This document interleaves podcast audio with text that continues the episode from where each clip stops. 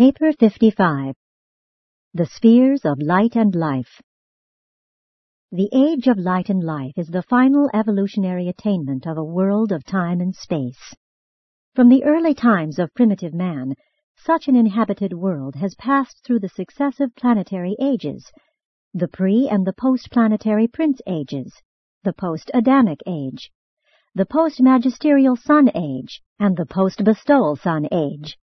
And then is such a world made ready for the culminating evolutionary attainment, the settled status of light and life, by the ministry of the successive planetary missions of the Trinity Teacher Sons, with their ever-advancing revelations of divine truth and cosmic wisdom. In these endeavors the Teacher Sons enjoy the assistance of the brilliant evening stars always, and the Melchizedeks sometimes, in establishing the final planetary age. This era of light and life, inaugurated by the Teacher Sons at the conclusion of their final planetary mission, continues indefinitely on the inhabited worlds. Each advancing stage of settled status may be segregated by the judicial actions of the magisterial sons into a succession of dispensations, but all such judicial actions are purely technical, in no way modifying the course of planetary events. Only those planets which attain existence in the main circuits of the superuniverse are assured of continuous survival, but as far as we know, these worlds settled in light and life are destined to go on throughout the eternal ages of all future time. There are seven stages in the unfoldment of the era of light and life on an evolutionary world, and in this connection it should be noted that the worlds of the spirit-fused mortals evolve along lines identical with those of the adjuster fusion series. These seven stages of light and life are 1. The first, or planetary stage. 2. The second, or system stage. 3. The third, or constellation stage. 4. The fourth, or local universe stage. 5 the fifth or minor sector stage, the sixth or major sector stage, 7. The seventh or super-universe stage. At the conclusion of this narrative, these stages of advancing development are described as they relate to the universe organization, but the planetary values of any stage may be attained by any world quite independent of the development of other worlds or of the superplanetary levels of universe administration. 1. The Morontia Temple The presence of a Morontia temple at the capital of an inhabited world is the certificate of the admission of such a sphere to the settled ages of light and life. Before the teacher sons leave a world at the conclusion of their terminal mission, they inaugurate this final epoch of evolutionary attainment. They preside on that day when the holy temple comes down upon earth. This event, signalizing the dawn of the era of light and life, is always honored by the personal presence of the paradise bestowal son of that planet, who comes to witness this great day. There in this temple of unparalleled beauty, this bestowal son of paradise proclaims the long-time planetary prince as the new planetary sovereign, and invest such a faithful Lanonandek son with new powers and extended authority over planetary affairs. The system sovereign is also present and speaks in confirmation of these pronouncements. A Morontia temple has three parts. Centermost is the sanctuary of the Paradise Bestowal Son. On the right is the seat of the former planetary prince, now planetary sovereign, and when present in the temple, this Lanonandek Son is visible to the more spiritual individuals of the realm. On the left is the seat of the acting chief of finaliters attached to the planet. Although the planetary temples have been spoken of as coming down from heaven, in reality no actual material is transported from the system headquarters. The architecture of each is worked out in miniature on the system capital, and the Morontia Power Supervisors subsequently bring these approved plans to the planet. Here, in association with the master physical controllers, they proceed to build the Morontia temple according to specifications. The average Morontia temple seats about 300,000 spectators. These edifices are not used for worship, play, or for receiving broadcasts. They are devoted to the special ceremonies of the planet, such as communications with the system sovereign or with the Most Highs, special visualization ceremonies designed to reveal the personality presence of spirit beings, and silent cosmic contemplation. The schools of cosmic philosophy here conduct their graduation exercises, and here also do the mortals of the realm receive planetary recognition for achievements of high social service and for other outstanding attainments. Such a Morontia temple also serves as the place of assembly for witnessing the translation of living mortals to the Morontia existence. It is because the translation temple is composed of Morontia material that it is not destroyed by the blazing glory of the consuming fire which so completely obliterates the physical bodies of those mortals who therein experience final fusion with their divine adjusters. On a large world these departure flares are almost continuous, and as the number of translations increases, subsidiary Morontia life shrines are provided in different areas of the planet. Not long since, I sojourned on a world in the far north whereon twenty-five Morontia shrines were functioning. On pre-settled worlds, planets without Morontia temples, these fusion flashes many times occur in the planetary atmosphere, where the material body of a translation candidate is elevated by the midway creatures and the physical controllers. 2. Death and Translation Natural physical death is not a mortal inevitability. The majority of advanced evolutionary beings, citizens on worlds existing in the final era of light and life, do not die. They are translated directly from the life in the flesh to the Morontia existence. This experience of translation from the material life to the Morontia state, fusion of the immortal soul with the indwelling adjuster, increases in frequency commensurate with the evolutionary progress of the planet. At first, only a few mortals in each age attain translation levels of spiritual progress, but with the onset of the successive ages of the teacher sons, more and more adjuster fusions occur before the termination of the lengthening lives of these progressing mortals, and by the time of the terminal mission of the teacher sons, approximately one quarter of these superb mortals are exempt from natural death.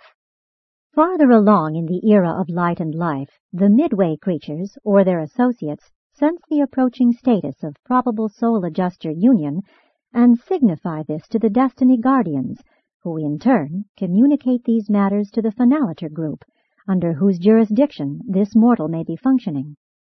Then there is issued the summons of the planetary sovereign for such a mortal to resign all planetary duties, bid farewell to the world of his origin, and repair to the inner temple of the planetary sovereign, there to await Morontia transit, the translation flash, from the material domain of evolution to the Morontia level of pre-spirit progression. When the family, friends, and working group of such a fusion candidate have foregathered in the Morontia temple, they are distributed around the central stage whereon the fusion candidates are resting, meantime freely conversing with their assembled friends. A circle of intervening celestial personalities is arranged to protect the material mortals from the action of the energies manifest at the instant of the life flash, which delivers the ascension candidate from the bonds of material flesh, thereby doing for such an evolutionary mortal everything that natural death does for those who are thereby delivered from the flesh. Many fusion candidates may be assembled in the spacious temple at the same time, and what a beautiful occasion when mortals thus foregather to witness the ascension of their loved ones in spiritual flames. And what a contrast to those earlier ages when mortals must commit their dead to the embrace of the terrestrial elements the scenes of weeping and wailing characteristic of earlier epochs of human evolution are now replaced by ecstatic joy and the sublimest enthusiasm as these God-knowing mortals bid their loved ones a transient farewell as they are removed from their material associations by the spiritual fires of consuming grandeur and ascending glory. On worlds settled in light and life, funerals are occasions of supreme joy profound satisfaction, and inexpressible hope. The souls of these progressing mortals are increasingly filled with faith, hope, and assurance. The spirit permeating those gathered around the translation shrine resembles that of the joyful friends and relatives who might assemble at a graduating exercise for one of their group, or who might come together to witness the conferring of some great honor upon one of their number. And it would be decidedly helpful if less advanced mortals could only learn to view natural death with something of this same cheerfulness and light-heartedness. Mortal observers can see nothing of their translated associates subsequent to the fusion flash.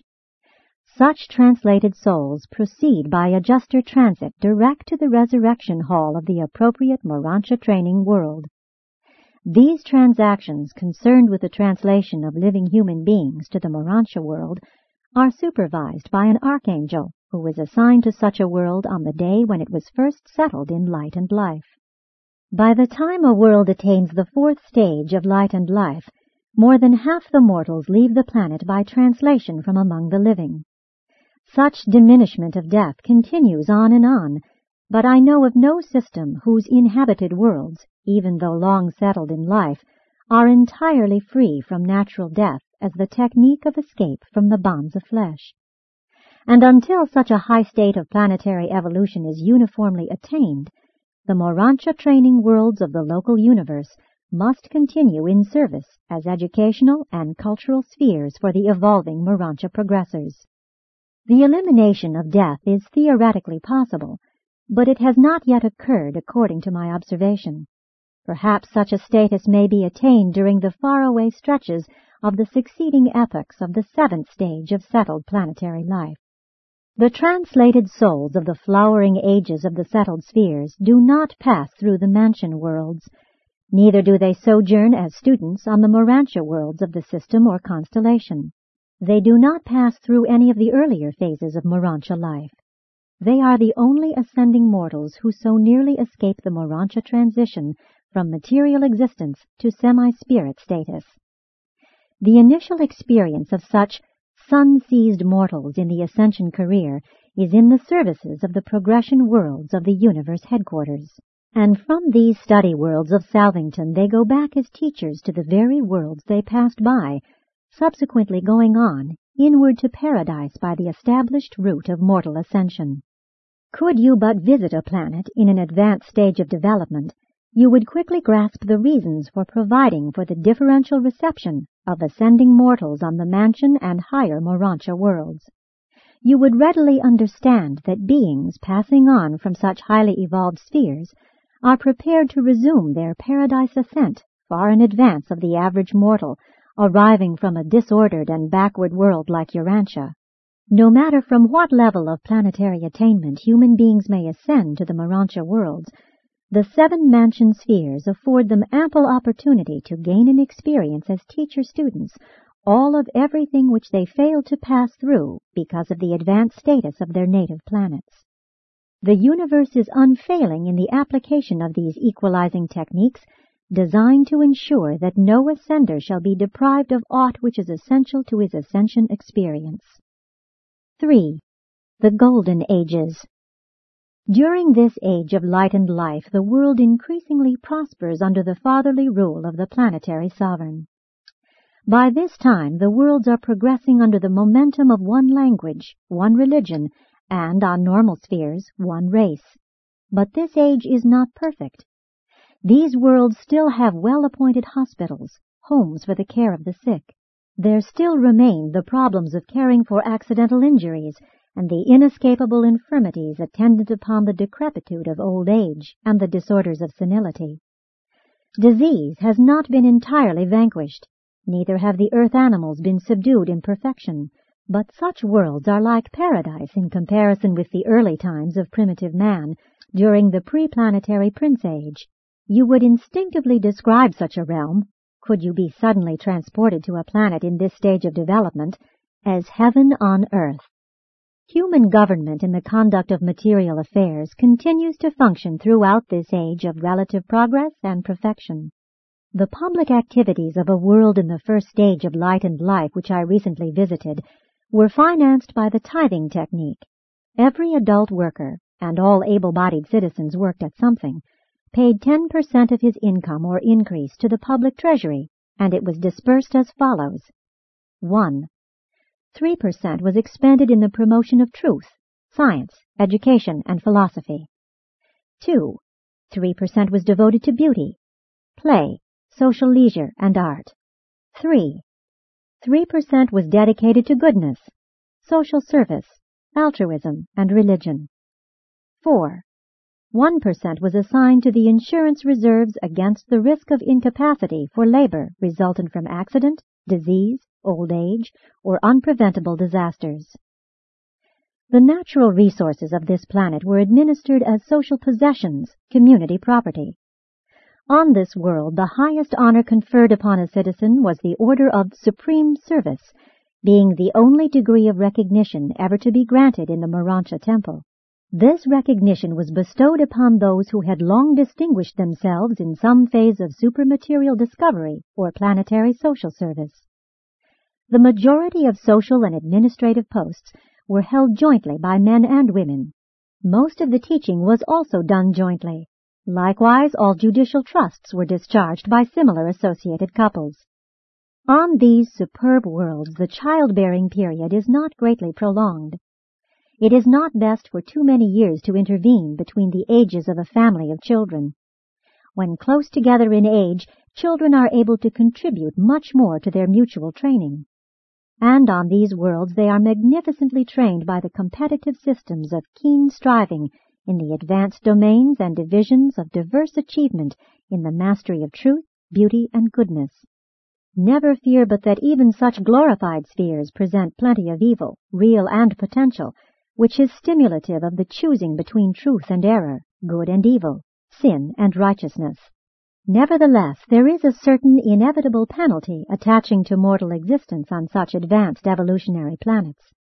When a settled world progresses beyond the third stage of light and life, all ascenders are destined, before attaining the minor sector, to receive some sort of transient assignment on a planet passing through the earlier stages of evolution.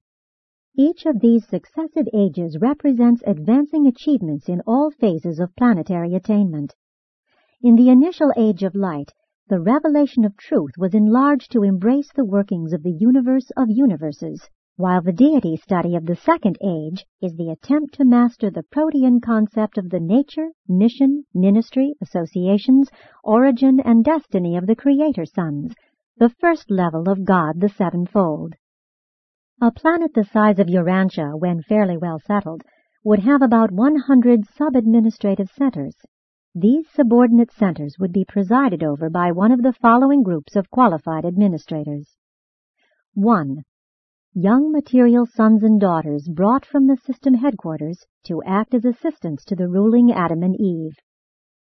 2. The progeny of the semi-mortal staff of the planetary prince, who were procreated on certain worlds for this and other similar responsibilities. 3. The direct planetary progeny of Adam and Eve. 4. Materialized and humanized midway creatures. 5 mortals of adjuster fusion status who, upon their own petition, are temporarily exempted from translation by the order of the personalized adjuster of universe chieftainship in order that they may continue on the planet in certain important administrative posts. 6. Specially trained mortals of the planetary schools of administration who have also received the order of supreme service of the Morontia Temple. 7 certain elective commissions of three properly qualified citizens who are sometimes chosen by the citizenry by direction of the planetary sovereign in accordance with their special ability to accomplish some definite task which is needful in that particular planetary sector.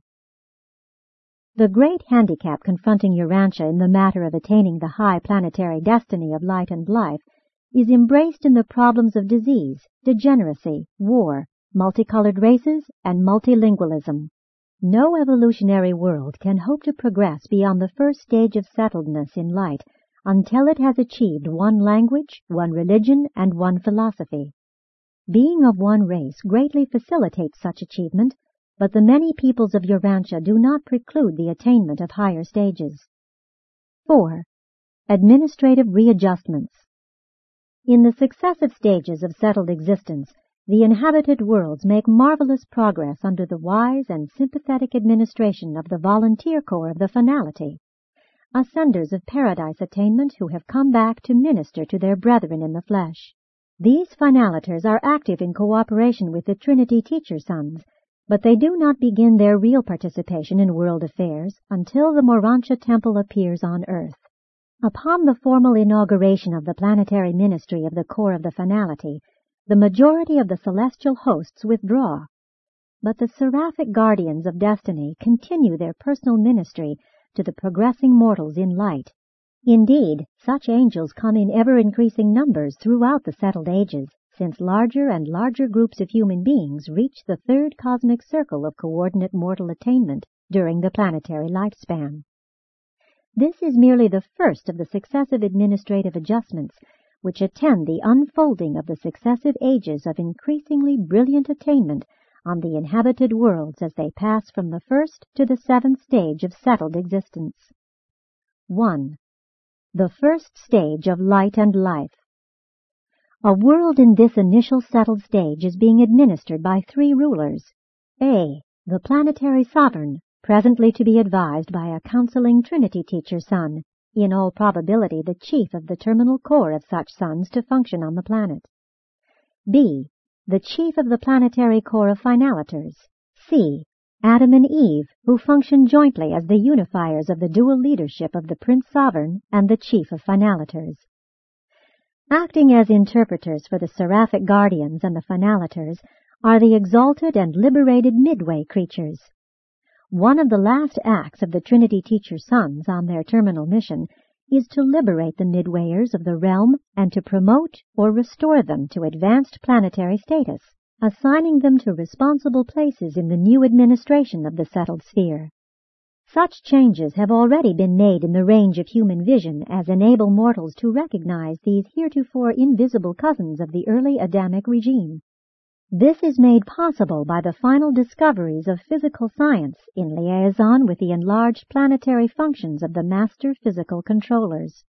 The system sovereign has authority to release midway creatures any time after the first settled stage so that they may humanize in the Morontia by the aid of the life carriers and the physical controllers and, after receiving thought adjusters, start out on their paradise ascension. In the third and subsequent stages, some of the midwayers are still functioning, chiefly as contact personalities for the finaliters, but as each stage of light and life is entered, new orders of liaison ministers largely replace the midwayers. Very few of them ever remain beyond the fourth stage of light. The seventh stage will witness the coming of the first Absonite ministers from paradise to serve in the places of certain universe creatures. 2. The second stage of light and life.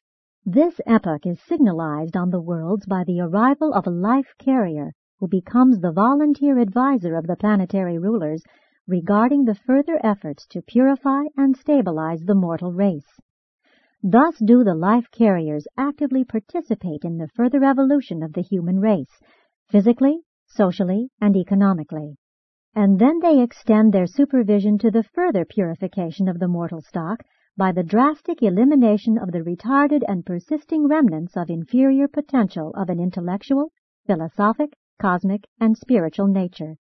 Those who design and plant life on an inhabited world are fully competent to advise the material sons and daughters, who have full and unquestioned authority to purge the evolving race of all detrimental influences.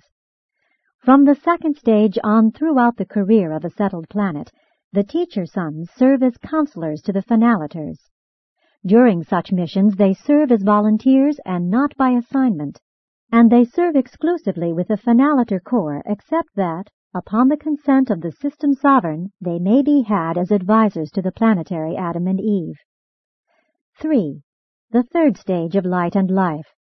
During this epoch the inhabited worlds arrive at a new appreciation of the ancients of days the second phase of God the Sevenfold, and the representatives of these super-universe rulers enter into new relationships with the planetary administration. In each succeeding age of settled existence, the finaliters function in ever-increasing capacities. There exists a close working connection between the finaliters, the evening stars, the super angels, and the Trinity teacher sons.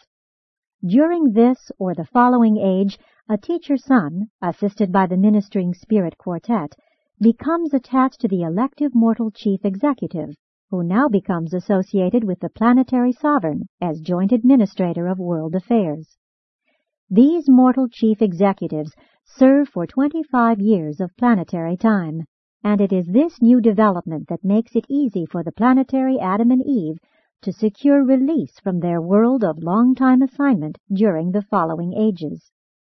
The ministering spirit quartets consist of the seraphic chief of the sphere, the super-universe secoraphic counselor, the archangel of translations, and the omniaphim who functions as the personal representative of the assigned sentinel stationed on the system headquarters.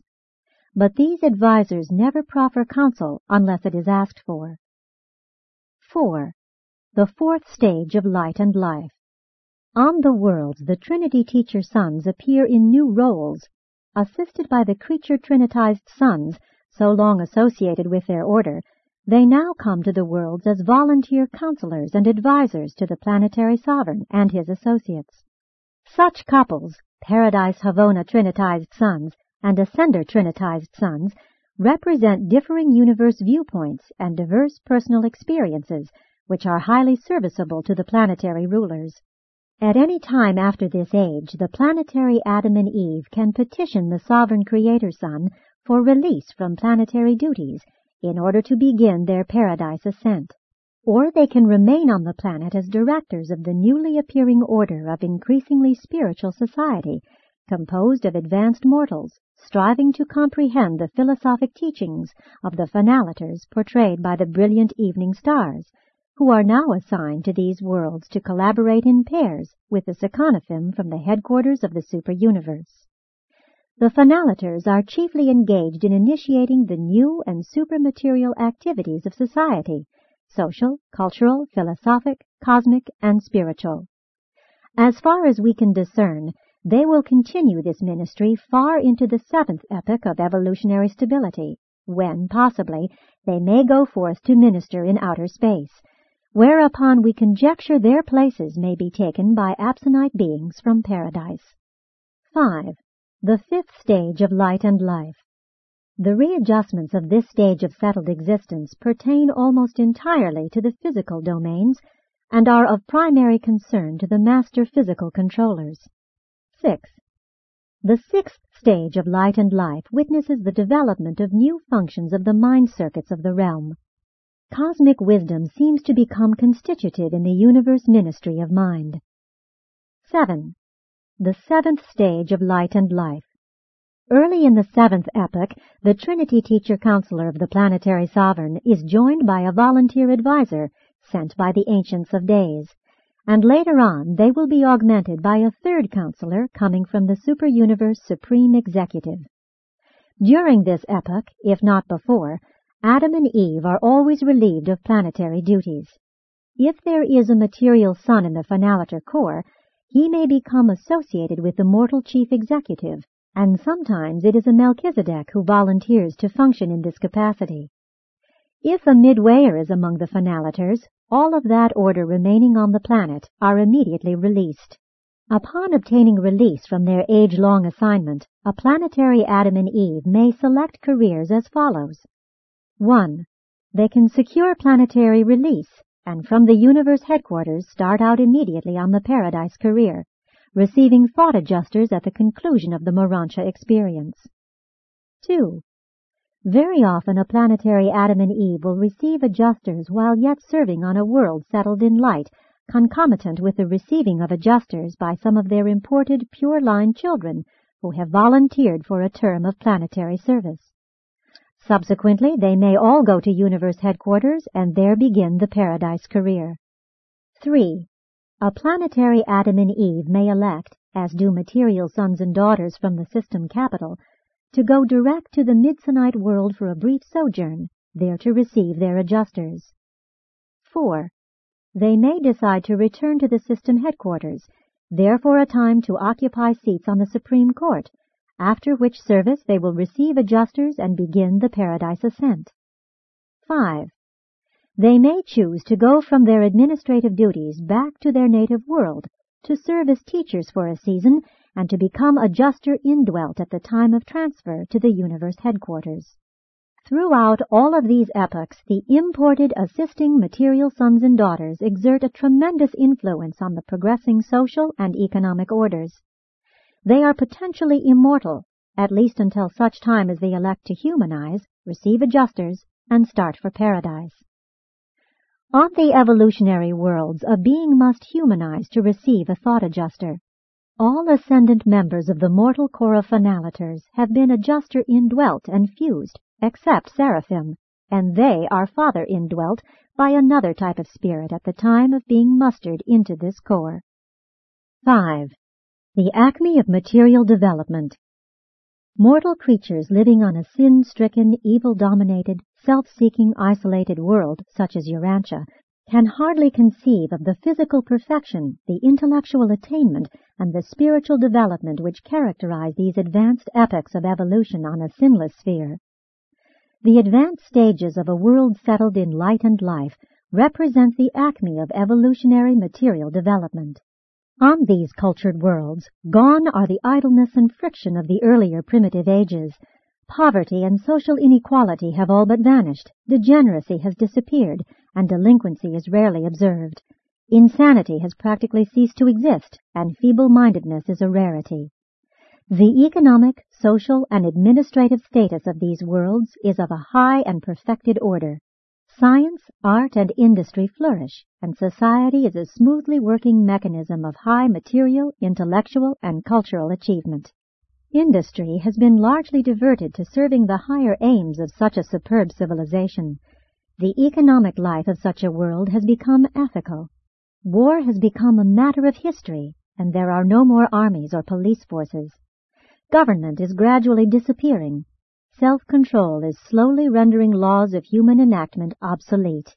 The extent of civil government and statutory regulation in an intermediate state of advancing civilization is in inverse proportion to the morality and spirituality of the citizenship. Schools are vastly improved and are devoted to the training of mind and the expansion of soul. The art centers are exquisite and the musical organizations superb. The temples of worship with their associated schools of philosophy and experiential religion are creations of beauty and grandeur. The open-air arenas of worship assembly are equally sublime in the simplicity of their artistic appointment. The provisions for competitive play, humor, and other phases of personal and group achievements are ample and appropriate. A special feature of the competitive activities on such a highly cultured world concerns the efforts of individuals and groups to excel in the sciences and philosophies of cosmology. Literature and oratory flourish, and language is so improved as to be symbolic of concepts as well as to be expressive of ideas. Life is refreshingly simple. Man has at last coordinated a high state of mechanical development with an inspiring intellectual attainment and has overshadowed both with an exquisite spiritual achievement. The pursuit of happiness is an experience of joy and satisfaction. Sixth, the individual mortal. As worlds advance in the settled status of light and life, society becomes increasingly peaceful. The individual, while no less independent and devoted to his family, has become more altruistic and fraternal. On Urantia, and as you are, you can have little appreciation of the advanced status and progressive nature of the enlightened races of these perfected worlds. These people are the flowering of the evolutionary races. But such beings are still mortal. They continue to breathe, eat, sleep, and drink. This great evolution is not heaven, but it is a sublime foreshadowing of the divine worlds of the paradise ascent. On a normal world, the biologic fitness of the mortal race was long since brought up to a high level during the post-Adamic epochs, and now, from age to age throughout the settled eras, the physical evolution of man continues. Both vision and hearing are extended. By now, the population has become stationary in numbers. Reproduction is regulated in accordance with planetary requirements and innate hereditary endowments. The mortals on a planet during this age are divided into from five to ten groups, and the lower groups are permitted to produce only one half as many children as the higher. The continued improvement of such a magnificent race throughout the era of light and life is largely a matter of the selective reproduction of those racial strains which exhibit superior qualities of a social, philosophic, cosmic, and spiritual nature. The adjusters continue to come as in former evolutionary eras, and as the epochs pass, these mortals are increasingly able to commune with the indwelling father fragment. During the embryonic and pre-spiritual stages of development, the adjutant mind spirits are still functioning. The Holy Spirit and the ministry of angels are even more effective as the successive epochs of settled life are experienced. In the fourth stage of light and life, the advanced mortals seem to experience considerable conscious contact with the spirit presence of the Master Spirit of super-universe jurisdiction while the philosophy of such a world is focused upon the attempt to comprehend the new revelations of God the Supreme.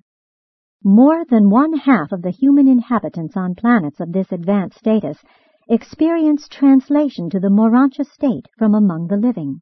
Even so, old things are passing away. Behold, all things are becoming new we conceive that physical evolution will have attained its full development by the end of the fifth epoch of the light and life era. We observe that the upper limits of spiritual development associated with evolving human mind are determined by the adjuster fusion level of conjoint Morontia values and cosmic meanings. But concerning wisdom, while we do not really know, we conjecture that there can never be a limit to intellectual evolution and the attainment of wisdom. On a seventh stage world, wisdom can exhaust the material potentials, enter upon mota insight, and eventually even taste of absonite grandeur. We observe that on these highly evolved and long seventh stage worlds, human beings fully learn the local universe language before they are translated, and I have visited a few very old planets where Abandonters were teaching the older mortals the tongue of the super-universe. And on these worlds I have observed the technique whereby the Absonite personalities reveal the presence of the finaliters in the Morontia temple. This is the story of the magnificent goal of mortal striving on the evolutionary worlds, and it all takes place even before human beings enter upon their Morontia careers. All of this splendid development is attainable by material mortals on the inhabited worlds, the very first stage of that endless and incomprehensible career of paradise ascension and divinity attainment. But can you possibly imagine what sort of evolutionary mortals are now coming up from worlds long existing in the seventh epoch of settled light and life?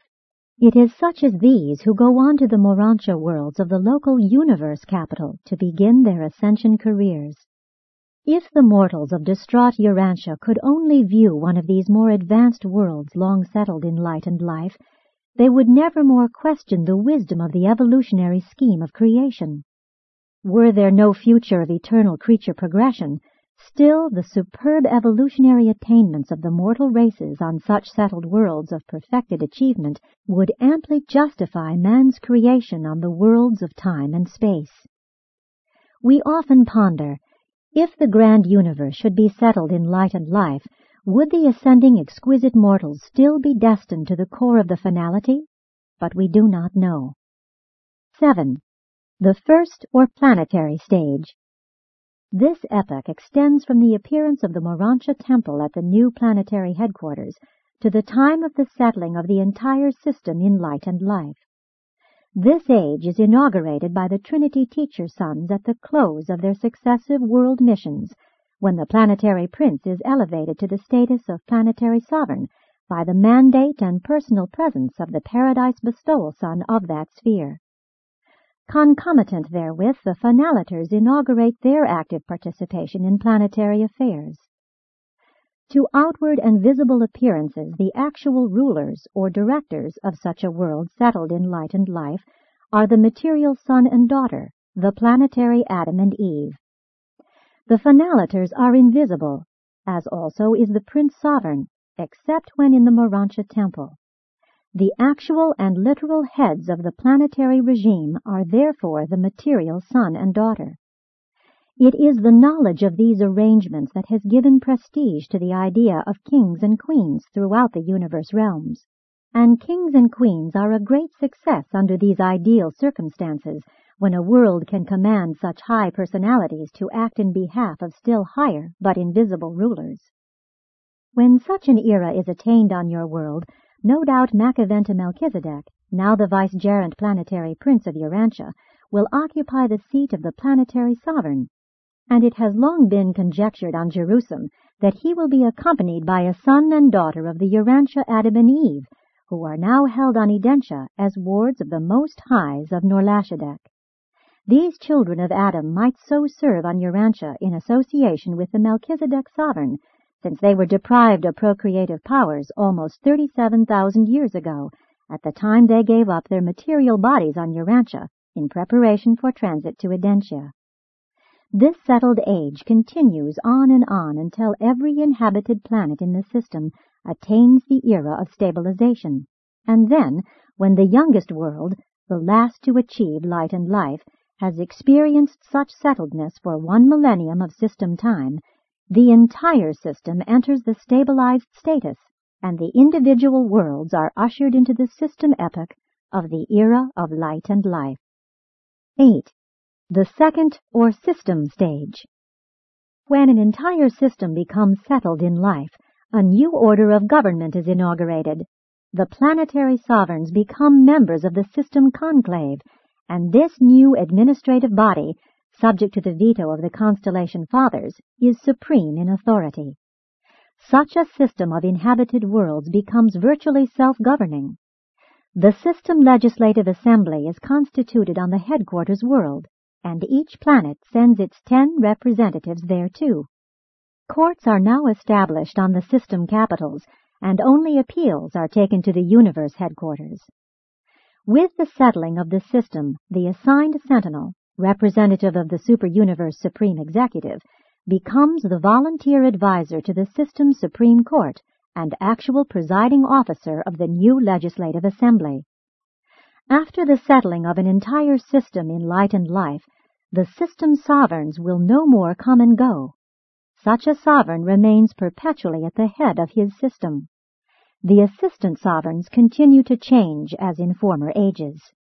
During this epoch of stabilization, for the first time Midsoniters come from the universe headquarters worlds of their sojourn to act as counselors to the legislative assemblies and advisors to the adjudicational tribunals.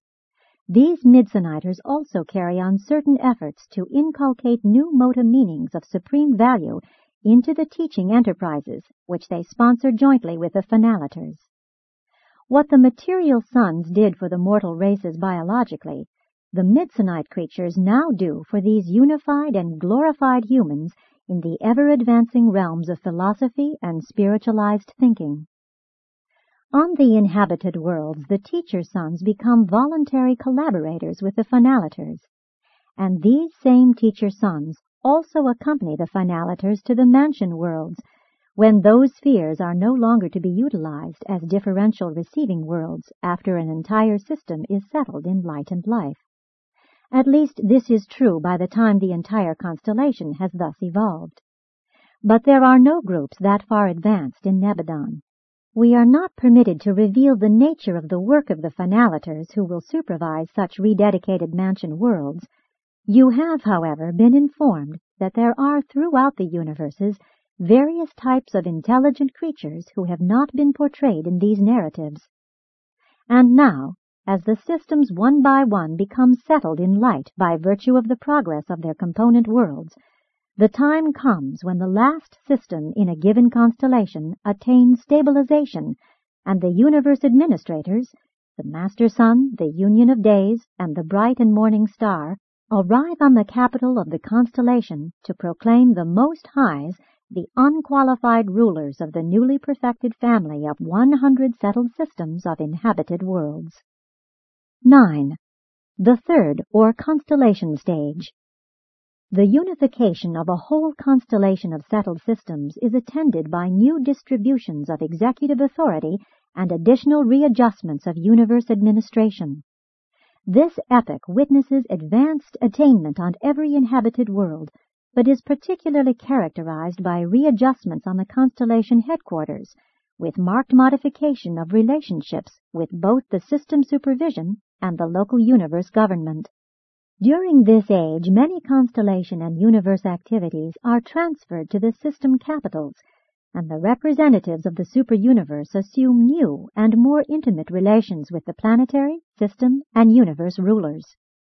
Concomitant with these new associations, certain super-universe administrators establish themselves on the constellation capitals as volunteer advisors to the Most High Fathers. When a constellation is thus settled in light, the legislative function ceases, and the House of System Sovereigns, presided over by the Most Highs, functions instead. Now, for the first time, such administrative groups deal directly with the super-universe government in matters pertaining to Havona and Paradise relationships. Otherwise, the constellation remains related to the local universe as before. From stage to stage in the settled life, the univitatia continue to administer the constellation Morontia worlds.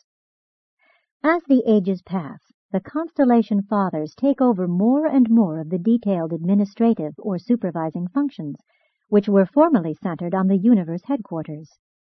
By the attainment of the sixth stage of stabilization, these unified constellations will have reached the position of well nigh complete autonomy. Entrance upon the seventh stage of settledness will no doubt witness the exaltation of these rulers to the true dignity signified by their names, the Most Highs. To all intents and purposes, the constellations will then deal directly with the super-universe rulers, while the local universe government will expand to grasp the responsibilities of new grand universe obligations. 10. The fourth, or local universe stage.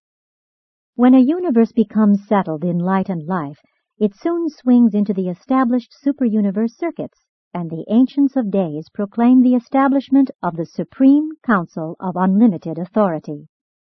This new governing body consists of the 100 Faithfuls of Days, presided over by the Union of Days, and the first act of this Supreme Council is to acknowledge the continued sovereignty of the Master Creator Son. The universe administration, as far as concerns Gabriel and the Father Melchizedek, is quite unchanged. This council of unlimited authority is chiefly concerned with the new problems and the new conditions arising out of the advanced status of light and life. The Associate Inspector now mobilizes all assigned sentinels to constitute the stabilization corps of the local universe, and asks the Father Melchizedek to share its supervision with him.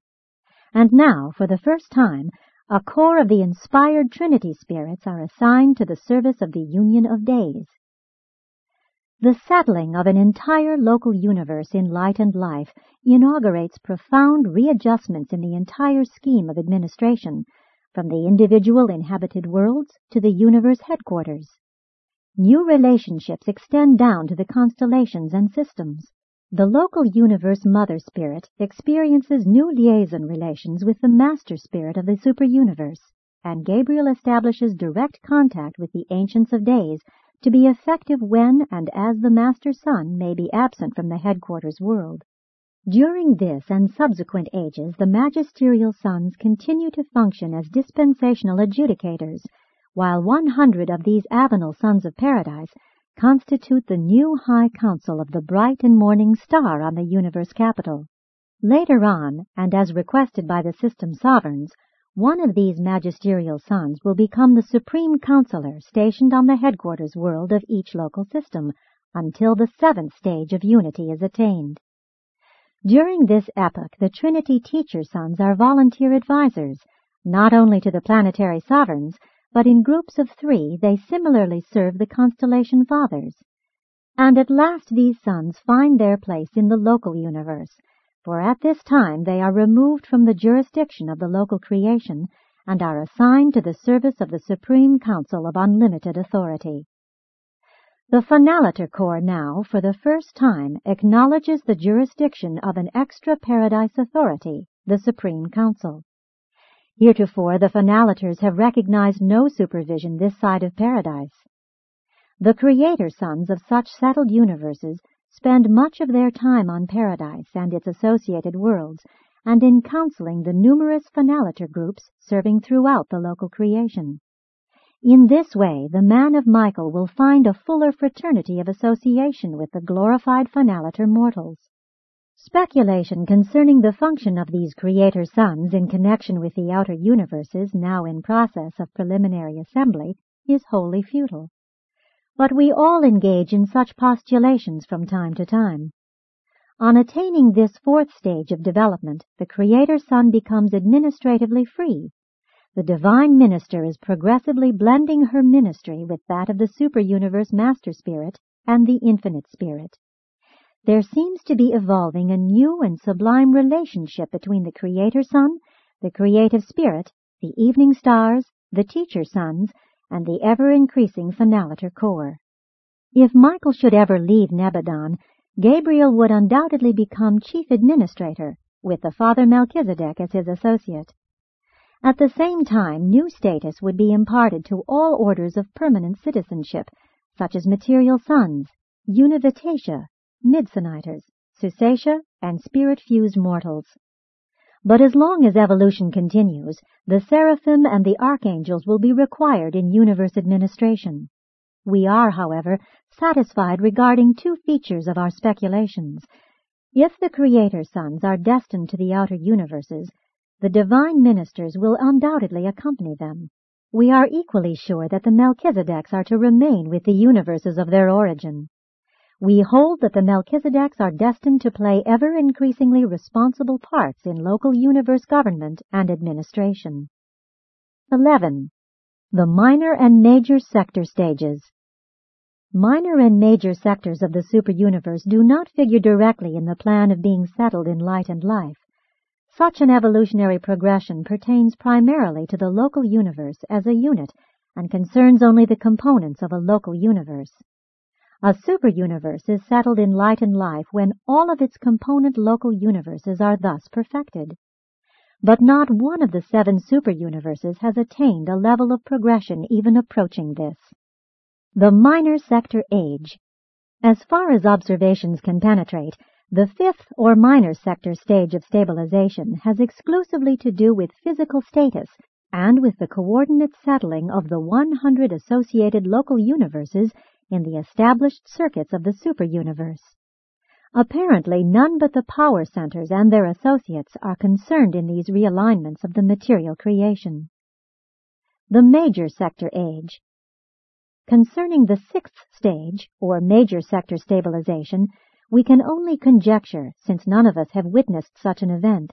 Nevertheless, we can postulate much concerning the administrative and other readjustments which would probably accompany such an advanced status of inhabited worlds and their universe groupings.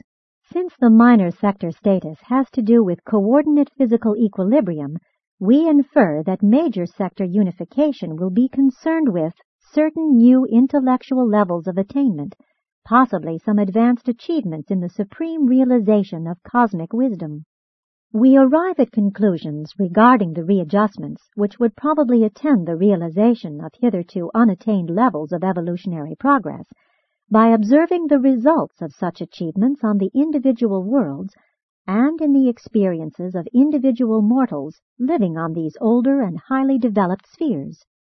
Let it be made clear that the administrative mechanisms and governmental techniques of a universe or superuniverse cannot in any manner limit or retard the evolutionary development or spiritual progress of an individual inhabited planet or of any individual mortal on such a sphere. In some of the older universes, we find worlds settled in the fifth and the sixth stages of light and life, even far extended into the seventh epoch, whose local systems are not yet settled in light. Younger planets may delay system unification but this does not in the least handicap the progress of an older and advanced world. Neither can environmental limitations, even on an isolated world, thwart the personal attainment of the individual mortal. Jesus of Nazareth, as a man among men, personally achieved the status of light and life over 1900 years ago on Urantia. It is by observing what takes place on long settled worlds that we arrive at fairly reliable conclusions as to what will happen when a whole super-universe is settled in light, even if we cannot safely postulate the event of the stabilization of the seven super-universes. 12. The seventh or superuniverse stage. We cannot positively forecast what would occur when a superuniverse became settled in light because such an event has never factualized. From the teachings of the Melchizedeks, which have never been contradicted, we infer that sweeping changes would be made in the entire organization and administration of every unit of the creations of time and space, extending from the inhabited worlds to the superuniverse headquarters. It is generally believed that large numbers of the otherwise unattached creature trinitized sons are to be assembled on the headquarters and divisional capitals of the settled superuniverses. This may be in anticipation of the sometime arrival of outer spacers on their way into Havona and Paradise, but we really do not know. If and when a superuniverse should be settled in light and life, we believe that the now advisory, unqualified supervisors of the Supreme would become the high administrative body on the headquarters world of the superuniverse. These are the personalities who are able to contact directly with the Absonite administrators, who will forthwith become active in the settled superuniverse. Although these unqualified supervisors have long functioned as advisors and counselors in advanced evolutionary units of creation, they do not assume administrative responsibilities until the authority of the Supreme Being becomes sovereign. The unqualified supervisors of the Supreme who function more extensively during this epoch are not finite, absonite, ultimate, or infinite. They are supremacy and only represent God the Supreme. They are the personalization of time-space supremacy and therefore do not function in Havona. They function only as supreme unifiers. They may possibly be involved in the technique of universe reflectivity, but we are not certain none of us entertains a satisfactory concept of what will happen when the grand universe, the seven super-universes as dependent on Havona, becomes entirely settled in light and life. That event will undoubtedly be the most profound occurrence in the annals of eternity since the appearance of the central universe. There are those who hold that the Supreme Being himself will emerge from the Havona mystery enshrouding his spirit person and will become residential on the headquarters of the seventh superuniverse as the almighty and experiential sovereign of the perfected creations of time and space. But we really do not know. Presented by a mighty messenger temporarily assigned to the Archangel Council on Urantia.